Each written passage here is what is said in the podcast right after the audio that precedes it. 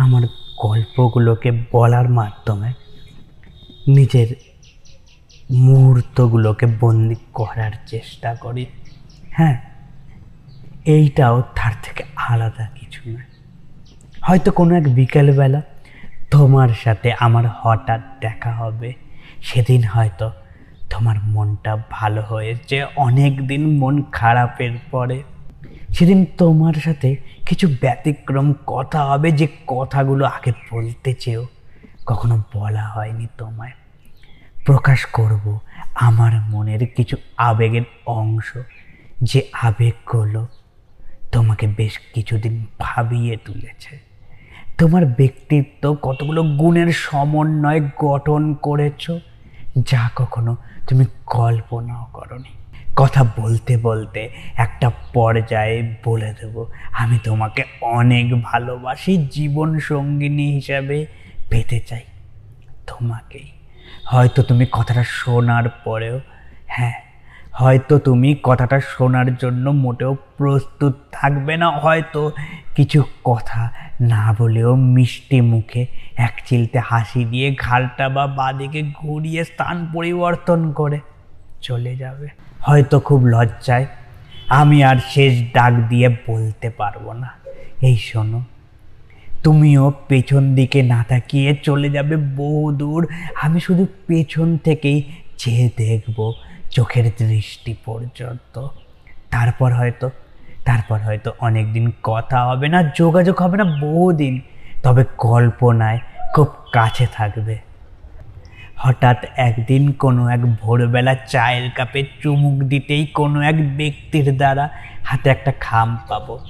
চাটা শেষ না হতেই খামটা খুলে বড় বড় অক্ষরে দেখতে পাবো, তোমার নামের হলুদ ছোঁয়া।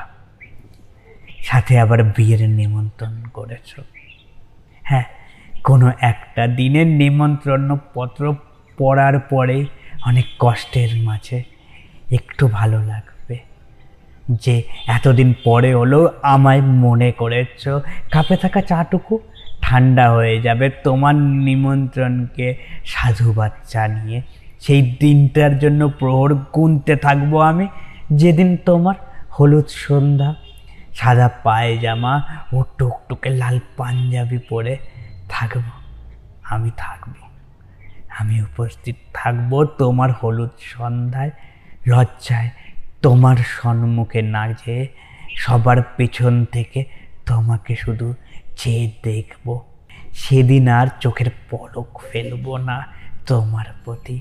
কিছু মানুষ আমাকে খোঁজ করতে থাকবে আর আমি না। শেষ কথাটা অবধি হয়তো আমার মুখ থেকে বেরোবে না চোখাচোখিটা। হবে না হয়তো। শেষ কথাটা জীবনে সুখী হও, এইটুকুই শব্দ বলার আফসোস করব। হ্যাঁ কিন্তু খুব একটা কষ্ট উপলব্ধি হবে কি না তাতে আমার কিঞ্চিত আশঙ্কা আছে। কারণ তোমার জন্য আমি উপযুক্ত নেই, সেটা তো আমি জানি, কিন্তু আমার ভালোবাসাটা হবে আমাদের জন্য। চিঠিটা পড়তে পড়তে হঠাৎ খেয়াল করলাম, সেই চিঠিতে তোমার বরের নামটা লেখা নেই, ফাঁকা জায়গাটা। হয়তো অপেক্ষা করছে কিছু না বলা সত্যি কথা। তোমাকে বলার জন্য সেই ফাঁকা স্থানটা নতুন করে লেখার জন্য আমি আসছি। আমি আসছি আমার না বলা স্মৃতিগুলো তোমার সামনে উজাড় করে দিতে। আমি আসছি। বিদায় বন্ধু, আবার দেখা হবে এমনই একটা গল্পে, যেটা তোমার গল্প আমি বলব আর তুমি তুমি শুনবে। আমার বিশ্বাস, তুমি শুনবে। বাই থ্যাংক ইউ আমার গল্পগুলোকে শোনার জন্য।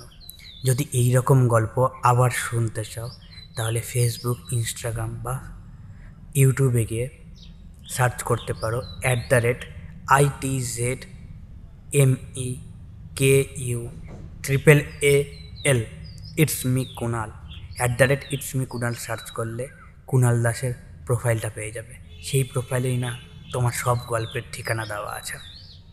খুঁজ দেওয়ার অসুবিধা হবে না। শোনার জন্য ধন্যবাদ। আবার দেখা হবে। হ্যাঁ আবার দেখা হবে পরের কোনো এক গল্পে। বাই